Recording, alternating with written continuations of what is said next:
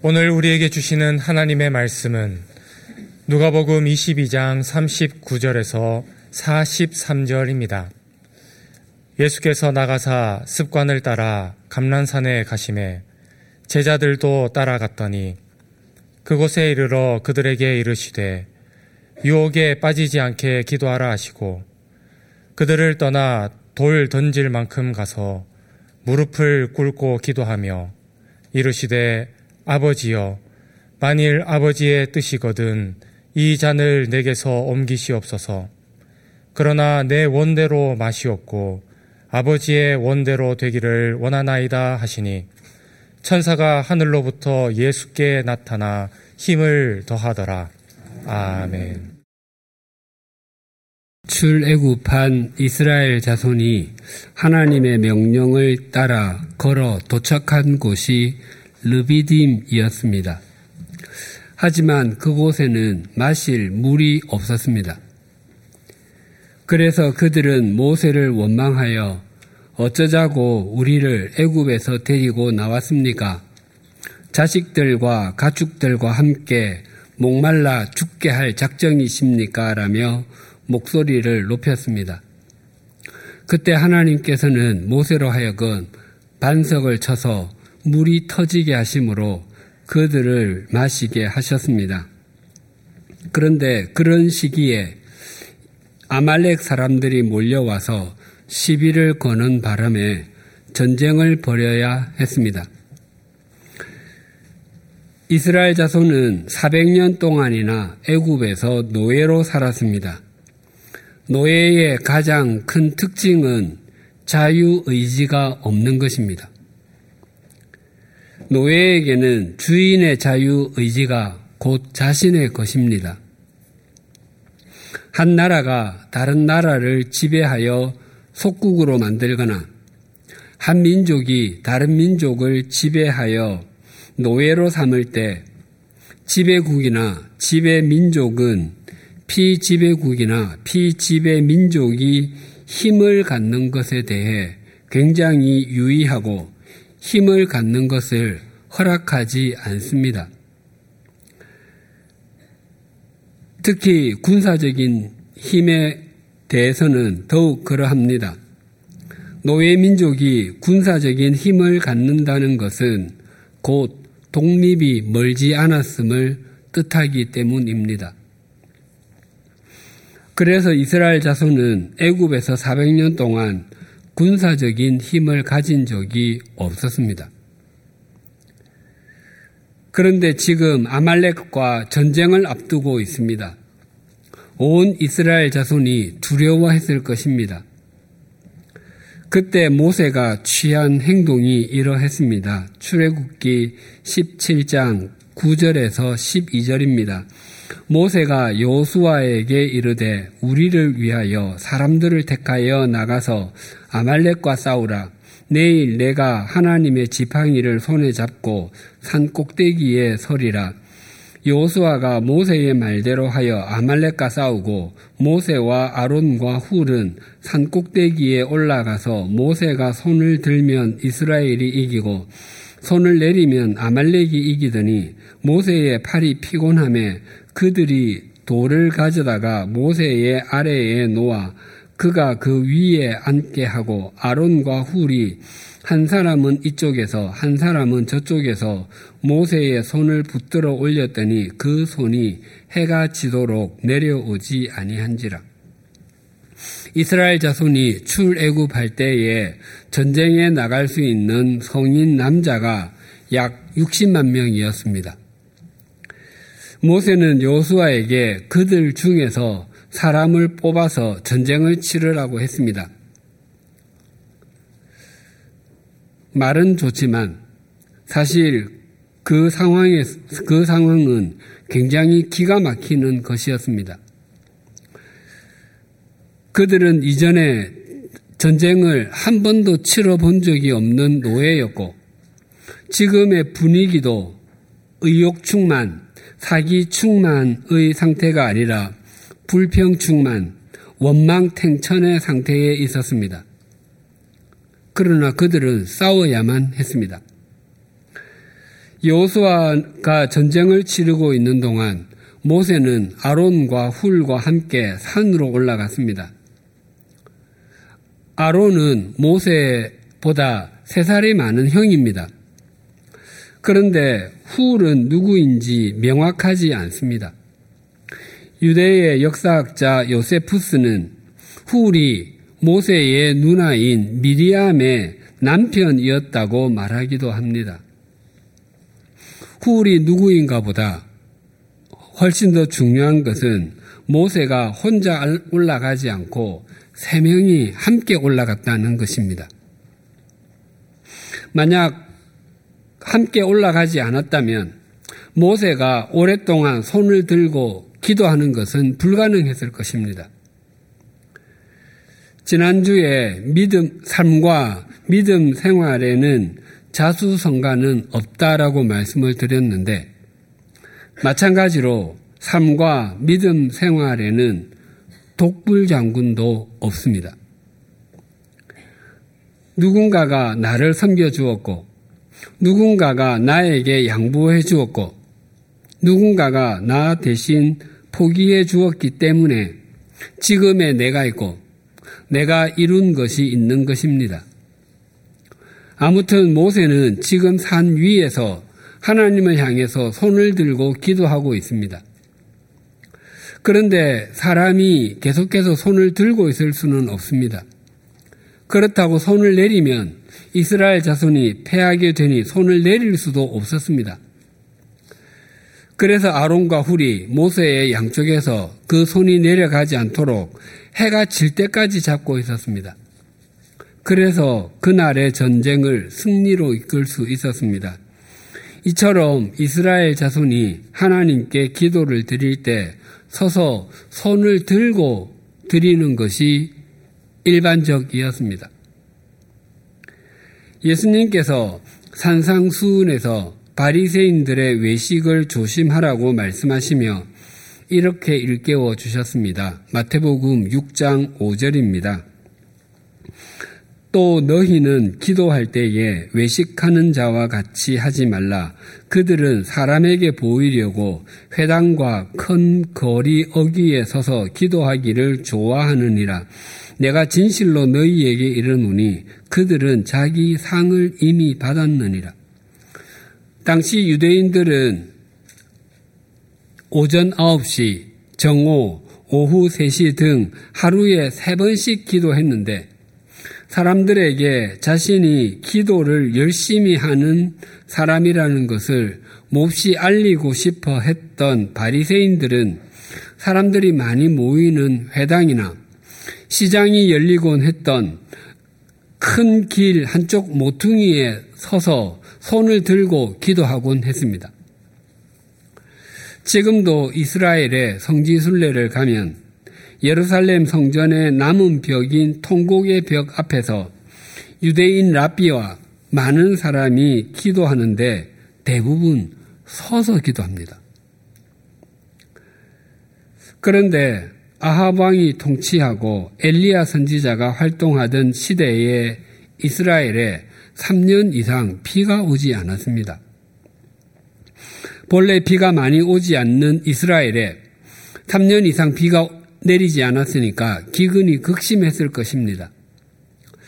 때가 되어 엘리야 선지자는 이젠 비가 내릴 것이라는 하나님의 말씀을 들었습니다. 엘리야 선지자는 그 사실을 아합 왕에게 선포하고 갈멜산 꼭대기로 올라가서 이런 자세로 하나님께 기도를 드렸습니다. 열왕기상 18장 42절입니다. 아합이 먹고 마시러 올라가니라. 엘리야가 갈멜산 꼭대기로 올라가서 땅에 꿇어 엎드려 그의 얼굴을 무릎 사이에 놓고, 엘리야 선지자는 서서 손을 들고 기도하지 않았습니다.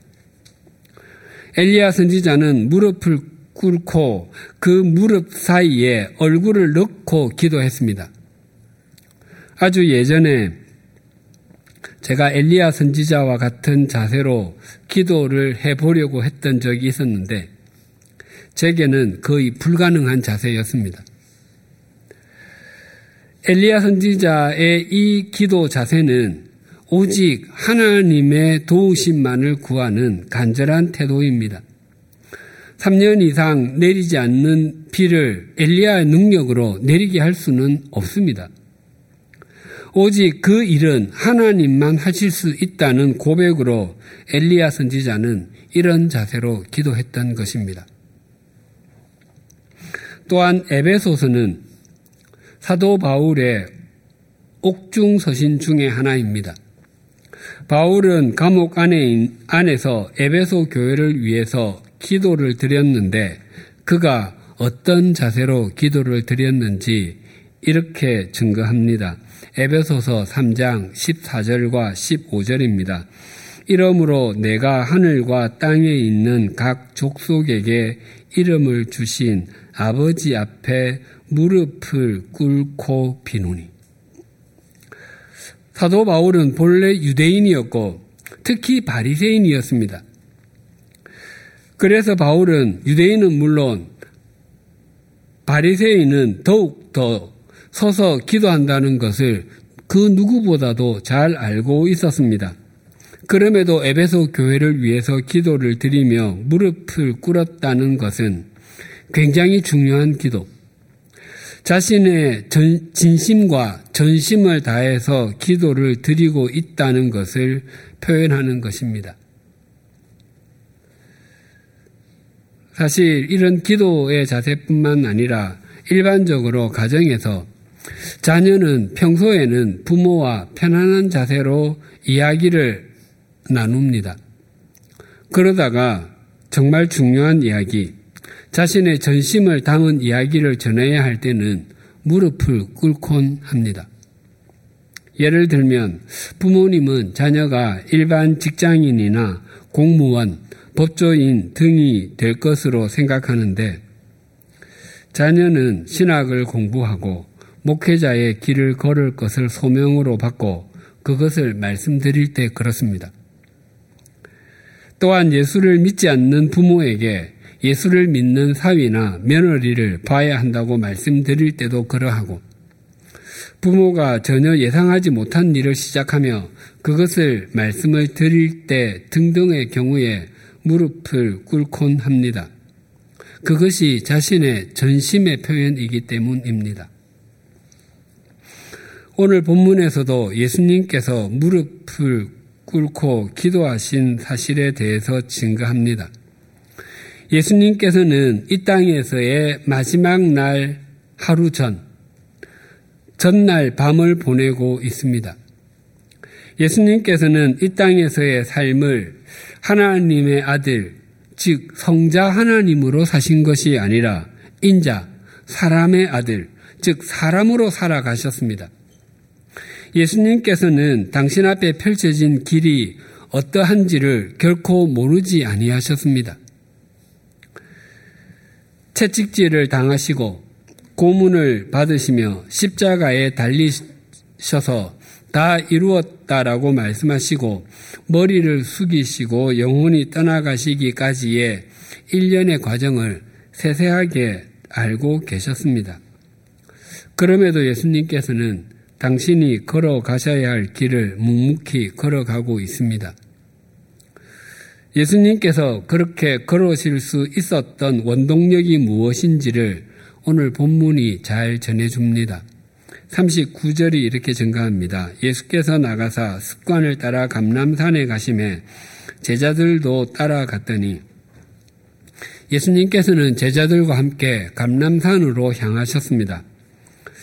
또 그곳의 다른 이름이 겟세마네, 즉 기름을 짜는 틀이고, 거기로 가시기 위해서는 무덤으로 주로 사용되었던 어둠, 흑암이라는 의미의 기드론 시내, 즉 기드론 골짜기를 걷는 것에 대해서는 지난주에 상세히 살폈습니다. 오직 예수 그리스도만이 죽음의 골짜기를 건너서 자신의 몸을 찢어 죽이심으로 우리에게 영원한 생명의 기름을 주시는 분이심을 강조하는 것이라 말씀드렸습니다. 또 40절이 이렇게 증가합니다. 그곳에 이르러 그들에게 이르시되 유혹에 빠지지 않게 기도하라 하시고, 이 9절의 유혹과 46절에 나오는 시험은 같은 단어입니다. 우리의 믿음 생활에는 크고 작은 유혹과 시험이 찾아오고, 예상했거나 예상하지 않았던 유혹과 시험도 다가옵니다. 또한 이 유혹과 시험은 남녀노소에게 찾아오고, 지위 고하를 불문하고 다가오며 동서고금의 모든 사람들에게 문을 두드립니다. 유혹과 시험이 다가오지 않는 사람은 아무도 없습니다. 다만 그 유혹과 시험에 빠지는 사람과 빠지지 않는 사람이 있을 뿐입니다. 또한 우리 각 사람도 어떤 종류의 유혹에는 빠지지 않지만 또 어떤 종류의 유혹과 시험에는 빠지기도 합니다. 그리고 같은 종류의 유혹과 시험이라 할지라도 어떤 때는 빠지지 않지만 또 어떤 때는 빠지기도 합니다. 요즘 젊은 사람들에게 회자되는 말 중에 철벽녀라는 단어가 있습니다. 남자들에게 인기가 있고 충분히 매력적임에도 남자친구를 사귀지 않는 여자를 가리키는 말입니다. 특히 상대의 구애를 완고하게 거부하는 여자를 지칭합니다. 철벽처럼 연애를 차단한다고 해서 철벽녀라고 합니다. 반대로 여자들에게 인기가 있고 충분히 매력적임에도 여자친구를 사귀지 않는 남자, 눈이 높고 기준치가 높아 철벽처럼 연애와 썸을 차단하거나 거부하는 남자를 철벽남이라고 합니다. 철벽남, 철벽녀가 그런 삶을 사는 것은 자기가 세운 기준이나 원칙을 무너뜨리려고 하지 않기 때문일 것입니다. 우리는 유혹과 시험 앞에서는 언제나 철벽남, 철벽녀이어야 합니다. 우리가 유혹과 시험 앞에 철벽남, 철벽녀가 되려면 반드시 행해야 하는 것이 기도하는 것이라고 말씀하십니다. 우리가 습관을 따라 기도를 드려 기도의 생활화, 생활의 기도화가 이루어진다면 그것은 우리의 믿음 생활에 영적인 긴장감을 잃지 않는다는 것입니다. 우리의 믿음에 가장 중요한 것이 예수 그리스도의 십자가와 십자가의 예수 그리스도라고 한다면 믿음 생활에 가장 중요한 것은 영적인 긴장감을 잃지 않는 것입니다. 우리의 믿음 생활에 영적인 긴장감을 잃게 되면 우리의 믿음은 형식화가 되고 하나님은 언제나 아스라이 계시는 분으로만 생각될 것입니다. 그래서 하나님이 없이 사는 사람과 별로 다르지 않는 삶을 살게 됩니다. 계속해서 41절이 이렇게 증가합니다. 그들을 떠나 돌 던질 만큼 가서 무릎을 꿇고 기도하여. 예수님께서는 제자들에게 기도하라고 권하시고 돌 던질 만큼 가셔서 기도하셨습니다. 돌 던질 만큼이 어느 정도인지 궁금했습니다. 육상 경기에서 현재 창 던지기 남자 세계 기록은 98m입니다. 여자 세계 기록도 72m나 됩니다. 그리고 지금까지 야구공을 가장 멀리 던진 기록은 135m나 된다고 합니다. 만약 예수님께서 그렇게 멀리까지 가서 기도하셨다면 어두운 밤이라 제자들이 예수님께서 어떤 자세로 기도하셨는지 아무도 알지 못했을 것입니다. 설령 어슴푸레한 달빛 아래에서 예수님께서 기도하시는 모습은 보았다 할지라도 예수님께서 기도 드리시는 내용은 알지 못했을 것입니다. 성경이 말하는 돌 던질 만큼은 6, 7m 정도? 멀어야 10m 안쪽이라고 성경학자들은 말합니다. 그 정도였기에 제자들은 예수님께서 기도하시는 자세도 볼 수 있었고 기도하시는 내용도 들을 수 있었습니다. 그래서 마태와 마가는 조금 나아가서 기도하셨다라고 기록했습니다. 그런데 예수님께서는 유대인의 전통처럼 서서 손을 하늘을 향해 들고 기도하지 않으시고 무릎을 꿇고 기도하셨습니다. 마태와 마가는 예수님께서 당신의 얼굴을 땅바닥에 대시고 기도하셨다고 증거합니다. 이것은 예수님께서 앞으로 겪게 되실 일이 몹시 어렵고 힘들다는 의미이기도 하고 당신의 전심을 하나님께 다 쏟았다는 의미이기도 합니다. 예수님께서 기도를 드리신 내용이 무엇이었는지 구체적으로 42절 상반절이 이렇게 증거합니다. 이르시되 아버지여 만일 아버지의 뜻이거든 이 잔을 내게서 옮기시옵소서.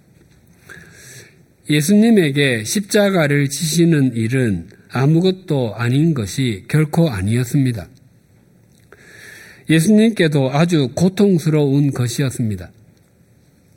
2004년에 나온 영화 패션 오브 크라이스트를 보면 오늘 본문의 내용부터 첫 장면이 시작이 됩니다.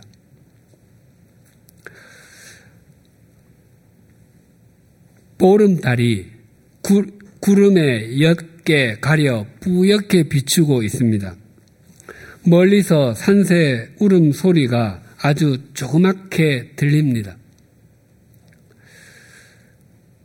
예수님께서 걸어가시면서 기도를 드리시는데 작지만 아주 처절한 목소리로 아도나이, 아도나이, 아도나이라고 하십니다.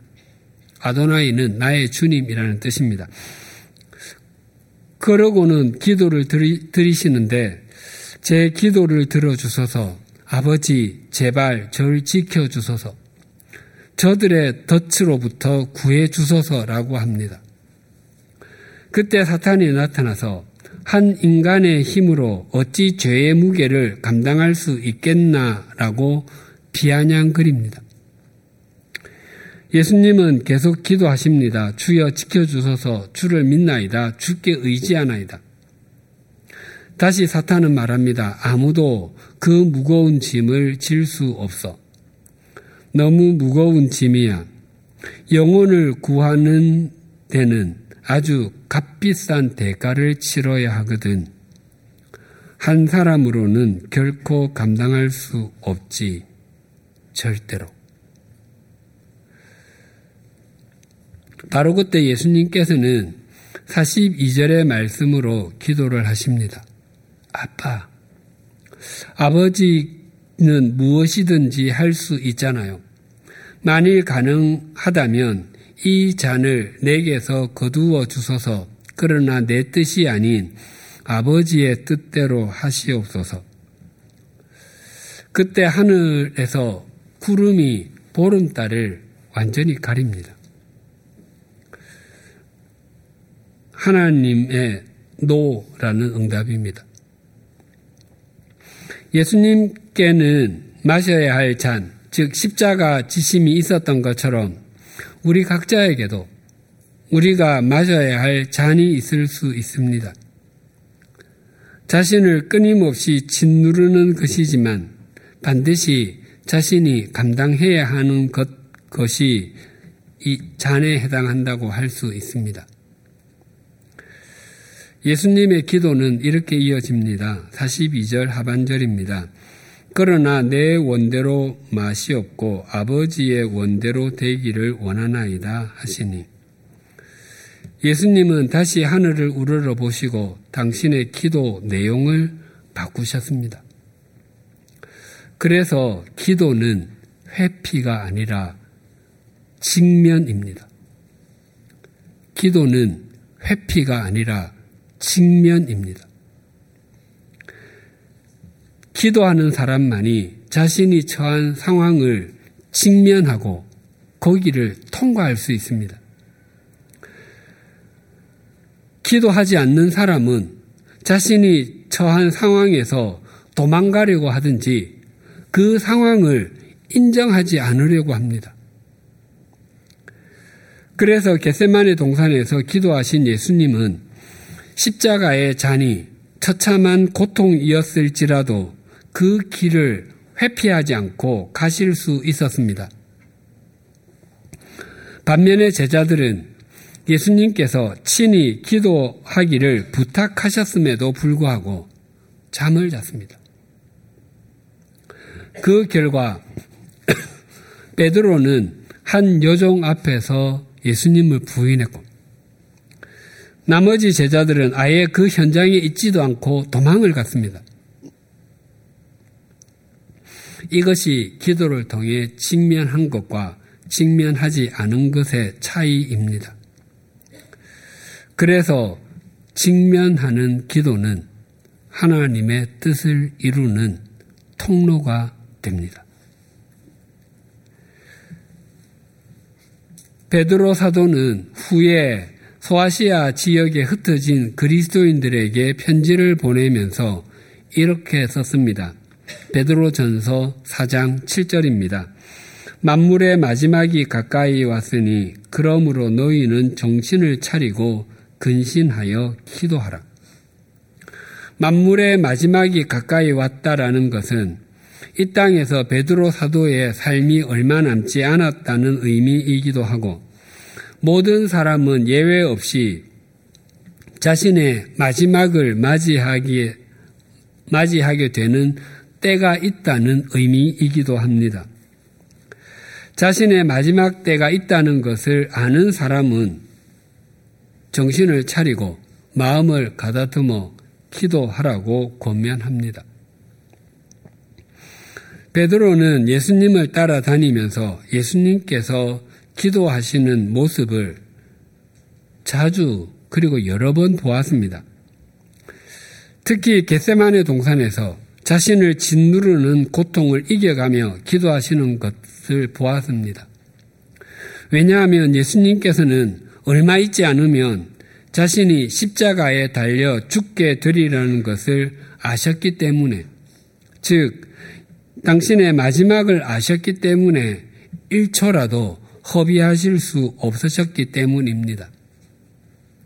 반면에 그때까지도 베드로와 제자들은 예수님께서 곧 예루살렘에서 왕이 되시면 자신들은 1등 공신이 될 것으로 알고 있었습니다. 그래서 제자들은 처참한 실패를 경험했습니다. 그래서 베드로 사도의 이 표현은 나는 과거에 기도하지 않는 사람이었습니다.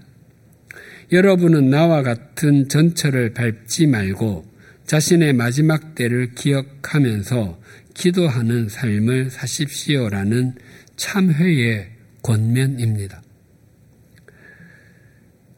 제가 1992년에 신학대학원에 입학을 하고 지금까지 세 교회를 섬겼습니다. 주님의 교회를 안식월 포함해서 9년, 제네바 한인교회를 6년 동안 섬겼고 지금 우리 100주년 기념교회를 16년째 섬기고 있습니다. 처음에 목회자로 부르심을 받고 신학대학원에 갈 때도 그러했지만 새 교회를 섬기기 전에 그 교회로 부르시는 하나님의 또렷한 인도하심이 있었습니다. 신학대학원에 입학하고 일정한 기간이 지나면 자연스럽게 교역자로 주님의 몸된 교회를 섬기기 시작하는 것이 일반적이었습니다. 저도 그렇게 될 것으로 생각했고 저를 불러주신 주님께서 저를 어디로 인도하실지 살짝 궁금하기도 했습니다. 그래서 일주일에 4, 5일 정도는 신학교 안에 있는 기도탑에서 저를 이 길로 부르셨으니 길을 인도해 주십시오라고 기도를 드렸습니다. 교역자로서의 첫 출발을 앞두고 어디로 불러주실지는 알지 못했지만 당시 제가 7가지의 기도 제목을 두고 기도를 드렸던 것이 기억납니다. 그 7가지가 모두 기억이 나지는 않는데 1번 기도 제목은 내가 가고 싶은 곳보다도 나를 필요로 하는 곳에 보내주십시오 였습니다. 그리고 마지막 7번 기도 제목은 가난한 교회로 보내주시면 좋겠습니다 였습니다. 제가 부잣집에서 자라지 않았고 제가 믿음 생활을 했던 교회도 가난한 사람이 참 많았던 교회였습니다. 특별히 많이 배우신 분도 없었던 교회였습니다. 제 기억에 박사 학위가 있었던 분은 한 명도 없었던 것으로 기억됩니다. 신학대학원에 입학하고 달포 정도가 지난 후인 4월 중순에 한 교회의 소년부, 즉 초등학교 5, 6학년 부서를 섬겨주면 좋겠다는 말을 들었습니다. 그 교회에서는 주일에만 와서 섬겨주면 된다고 했습니다. 신학생들은 공부를 해야 해서 주일에만 섬겨주는 것을 또 그런 교회를 선호했습니다. 그리고 다른 교회보다 사례비, 신수비도 적지 않았습니다. 당시 경제적으로 몹시 어려웠기 때문에 꼭 그 교회에서 사역해야만 했습니다. 그런데 며칠 동안 기도해도 그곳에서 사역하는 것을 하나님께서 원하신다는 확신이 들지가 않았습니다. 그래서 이렇게 기도드렸습니다. 하나님, 지금 제 상황 아시죠? 제가 그 교회에서 섬겨야 할 것 같은데 하나님께서도 정말 원하시는지 제게 알게 해주십시오. 그러나 하나님께서는 제게 그 어떤 확신도 주시지 않으셨습니다. 어쩌면 지금의 저였으면 그냥 갔을지도 모릅니다. 왜냐하면 그렇게 갔다고 해서 하나님께서 저의 삶과 사역을 인도하시지 않으시는 것은 아닐 것이기 때문입니다. 하지만 아무리 경제적인 상황이 어렵다고 해도 또렷한 인도하심이 없는 곳에서 사역하고 싶지는 않았습니다. 그래서 그 교회는 다른 제 동료를 추천했습니다.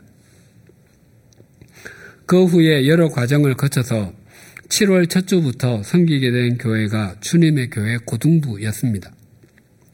당시 주님의 교회는 그렇게 알려진 교회가 전혀 아니었습니다. 그곳은 제가 기도한 것을 그대로 응답받았다는 생각이 들었습니다. 마지막 7번 기도 제목을 빼고는요. 저는 가난한 교회에서 사역했으면 좋겠다고 생각했는데 그 교회는 가난하다는 생각이 들지가 않았습니다. 고등부 학생들도 외국어 고등학교, 과학고등학교, 국제학교 등에 다니는 아이들이 상당했고 제 기억에 고등부 교사의 절반 정도가 대학 교수였습니다. 처음에는 그 상황이 많이 눌림이 되었습니다. 또한 당시 이재철 목사님의 설교는 제가 이전에 한 번도 들어보지 못한 유형의 설교였습니다. 그런 교회에서 내가 사역을 할 수 있을까 하는 생각이 들었습니다. 그래서 고등부 예배와 저녁 예배를 마치고 학교로 돌아와서 기숙사로 들어가지 않고 기도탑으로 올라가서 기도를 드렸습니다. 하나님, 제가 주님의 교회에서 섬기게 된 것이 하나님의 또렷한 인도하심이라고 여기고 있는데 학생들은 가난해 보이지가 않습니다. 혹 제가 이곳에서 하나님을 섬기는 것이 하나님께서 원하시는 것이 아닌데 제가 그렇게 여기고 있다면 말씀해 주시고 다른 곳으로 보내주십시오. 저는 하나님의 뜻이 있는 곳, 하나님께서 원하시는 곳에서 섬기고 싶습니다. 또한 제가 그 학생들에게 상처를 주고 싶지 않고 저도 상처를 받고 싶지 않습니다. 주중에도 매일 기도탑으로 올라가서 기도를 드렸고 주일 밤에도 기숙사로 들어가지 않고 기도탑으로 올라갔습니다. 그렇게 1주, 2주, 3주를 지나 한 달 정도가 되자 고등부 학생들의 얼굴이 점점 눈에 익기 시작했습니다. 어느 날 저녁에 기도를 드리는데 고등부 학생들의 얼굴이 하나씩 하나씩 필름처럼 지나갔습니다. 그런데 그 학생들의 머리가 모두 깡통처럼 생겼는데 그 속이 다 비어 있었습니다. 그 순간 제가 깨달았습니다. 아, 하나님, 이 학생들의 영혼이 가난하군요. 이 학생들의 영이 강건해지는데 제가 전심을 다하겠습니다. 라고 기도드렸습니다. 그때 하나님의 원하심, 하나님의 뜻을 구했기 때문에 오늘 제가 이 자리에 서 있습니다. 참되고 바른 믿음은 하나님의 원하심 앞에서 자기 중심적인 원함을 내려놓는 것입니다. 그렇다고 해서 그 이후부터 자기는 아무런 생각도 없고 아무런 계획도 없으며 아무런 의지도 없는 사람으로 살아가는 것은 결코 아닙니다. 그리스도인이 하나님 앞에서 자신의 원함이 아니라 하나님의 원하심을 추구하며 사는 것은 하나님의 원하심을 구하며 사는 것이 훨씬 더 의미 있고 훨씬 더 가치가 있으며 우리의 인생을 새롭게 해주기 때문입니다. 그래서 자신의 원함을 내려놓는 사람은 하나님께서 원하시는 것, 하나님의 뜻을 이루기 위해서 자신의 전심을 다합니다. 예수님께서는 죽음과 흑암의 계곡인 기드론 골짜기를 건너시고 올리브를 짓누르고 짓이겨 그 기름을 짜내듯이 예수님께서는 당신의 몸과 마음을 짓누르시고 짓이기시며 기도를 드리고 계십니다. 그러나 그런 상황에서 예수님은 이렇게 기도하셨습니다. 아버지여, 만일 아버지의 뜻이거든 이 잔을 내게서 옮기시옵소서. 그러나 내 원대로 맛이 없고 아버지의 원대로 되기를 원하나이다. 예수님께서는 이 기도를 드리시고 실제로 하나님께서 원하시는 길을 가셨기 때문에 예수님께서는 우리의 구세주가 되셨고 영원히 세상을 이기신 분이 되셨습니다. 그리고 우리도 예수님께서 걸으신 길을 걷고 이기는 사람이 되기 위해 오늘 이 예배의 자리에 있습니다. 기도하시겠습니다. 하나님 아버지, 세상에는 성공한 듯 보이고 주목을 받는 것처럼 여겨지는 사람이 있습니다. 그러나 인간의 삶이 아무리 성공한 것처럼 보이고 아무리 화려해 보여도 자신의 뜻과 자신의 원함만을 따라서 산 삶에는 깊은 한숨이 있고 사람들이 알지 못하는 진한 그늘이 있음을 압니다. 우리 인간은 유한하기 짝이 없고 불완전하기 때문입니다. 또한 세상에서는 성공하지 못한 것처럼 보이고 사람들에게 알려지지 않는 삶을 사는 것처럼 보이는 사람도 있습니다. 하지만 하나님의 뜻을 따르고 하나님의 원하심에 순종하며 사는 사람은 세속적인 가치관의 시각으로는 성공하는 것처럼 보이지 않아도 그들이 진정으로 의미 있게 살고 있고 가치 깊게 살며 영혼에 잇된 삶을 산다는 것을 잊지 않게 하여 주시옵소서. 우리가 언제 어디에서나 자신의 생각이 아니라 하나님의 생각을 따르며 자신의 길을 걸으려고 하기보다 하나님께서 원하시는 길을 걸으려 함으로 우리의 인생 전체가 점점 하나님의 작품으로 가꾸어지게 하여 주시옵소서.